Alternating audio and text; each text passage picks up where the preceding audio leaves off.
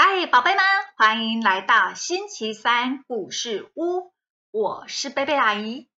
这个礼拜是开学的第一周，我们就来讲一个和开学有关系的故事。希望宝贝们可以接着故事里的小羊一起学习怎么保护自己，快乐上学哦。一样的，我们要先为今天所拥有的献上感谢，再进入故事。阿姨想要感谢。这世界上有光，所以我们才可以看见彩色的世界。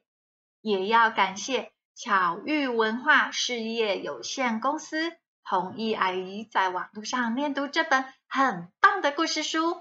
接下来，我们就准备进入故事喽。我不怕。小羊转学到了草原幼儿园。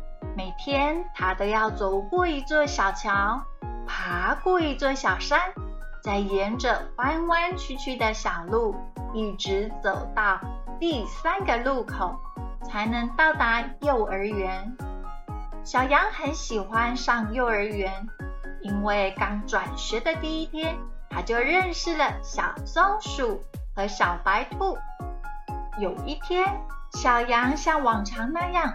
蹦蹦跳跳的走在上学的路上，手里拿着三个野花编成的小花环和好吃的草莓蛋糕，每人一个花环，在一起美美的吃草莓蛋糕。小羊想到这些，脚步就更加轻快了起来。要过小桥了，但。大灰狼拦住了小羊，它叉着腰，咧开嘴，露着尖尖的牙齿，凶巴巴地说：“喂，你手里拿的是什么？快拿过来，不然就别想从这里过去。”小羊还没来得及跑，大灰狼就一把抢走了草莓蛋糕，花环也被扔进了小河。不许告诉任何人哦，不然有你好看的。小羊吓得一口气跑进了幼儿园，它十分害怕，一整天都提不起精神来。第二天，小羊小心翼翼地走在路上，生怕再遇到大灰狼。小羊刚爬到了山顶，就遇到了大灰狼。喂，今天又带了什么好吃的？快点拿出来，不然我就一脚把你踢下山！大灰狼恶狠狠的样子真吓人。大灰狼一把抢过小羊的书包，他翻啊翻，并没有找到好吃的，就对小羊说：“你以后天天都要带好吃的给我。”但不许告诉大人，不然看我怎么收拾你！小羊内心充满了愤怒，但他一句话都不敢说。该怎么办呢？难道以后天天都要给大灰狼带好吃的吗？看到无精打采的小羊，小松鼠和小白兔关心的问。你最近怎么了？到底发生什么事？一开始小羊不敢说，但一想到以后天天都要受到大灰狼的恐吓，就忍不住告诉了小松鼠和小白兔。太可恶了！我们一定要告诉大人。小白兔也说，但是我们也要想办法对付他。用什么办法来对付大灰狼呢？三个好朋友一起商量了起来。用石头砸不行，有可能会自己也被砸伤哎。嗯，用辣椒粉喷呢？不也不行，恐怕还没有靠近大灰狼，就会被他抓住，辣椒粉也会被抢走啊。小白兔想出了一个好办法。啊，不如我们就扮成了大怪物，把它吓走。于是三个小伙伴开始扮起了怪物来。小羊去农场找来了各种颜色的鸡毛、鸭毛，缝了一件又宽又长的衣服。小松鼠去豪猪先生那里借了一顶黑色的礼帽和长长的白领带。小白兔找来了两个红红的大气球，还去菜园里拔了一根又粗又长的红萝卜。这天，大灰狼早早就在路上等着小羊了，但等来等去都没有等到。哼，还不来！等一下，一定要好好的教训他一下。大灰狼恶狠狠地说完，靠着树睡起了大觉。睡得迷迷糊糊时，他突然听到。灌木丛后面传来一阵说话的声音：“你不是说要送一只大灰狼给我吃吗？怎么到现在没有看到呢？”等我抓到大灰狼，就一口吃掉。什么？要一口吃掉我？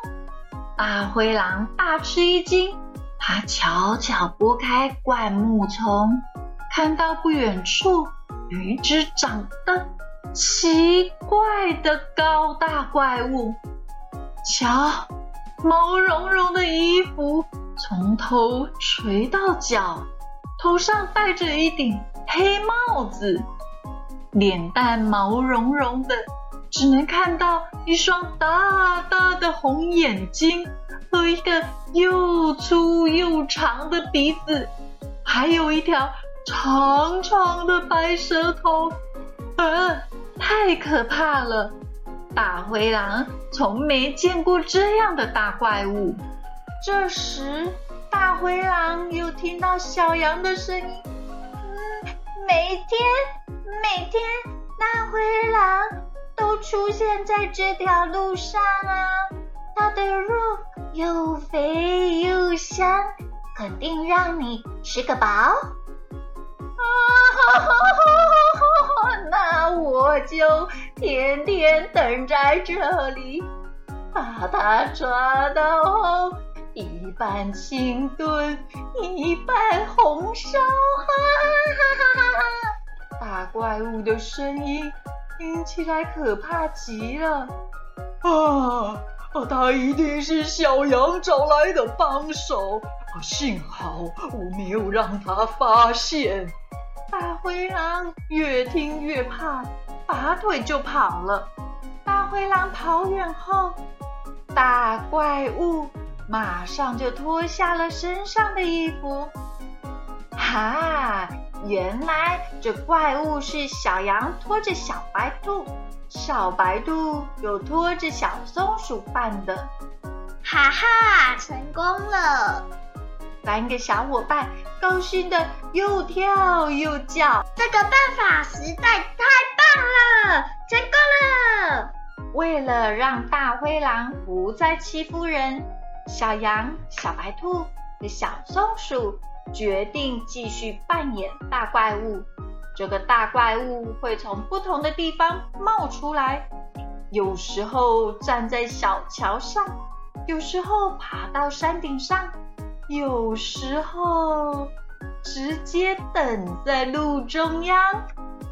更可怕的是，这只大怪物总是恶狠狠地说。这只大灰狼怎么还不出现？我的肚子都要饿坏了！我要让小羊把它带过来，一口吃掉。关于大怪物想吃大灰狼的事，很快就传开了。不管大灰狼到哪里。总是听到大家在讲怪物吃大灰狼的故事。啊啊！太可怕了！原来这只怪物只吃大灰狼，我可千万别让它抓到了。大灰狼吓得一直躲在家里，再也不敢出去欺负其他的小动物了。现在小羊又可以开开心心的去上幼儿园了。它每天都快乐的哼着儿歌呢。宝贝，你会不会觉得故事中的小兔子、小松鼠很棒呢？他们察觉到了小羊变得怪怪的，而且还付出行动去关心小羊，这才让小羊勇敢的把自己遇到的困难讲出来。阿姨也要祝福所有的宝贝们。有一双清晰的眼睛，敏锐的心，可以像小兔子、小松鼠一样，察觉到周遭的人事物的变化。祷告，奉主耶稣基督的名求，阿门。好喽，那么我们今天的故事就说到这里，下个星期三再见。耶稣爱你，我也爱你，拜拜。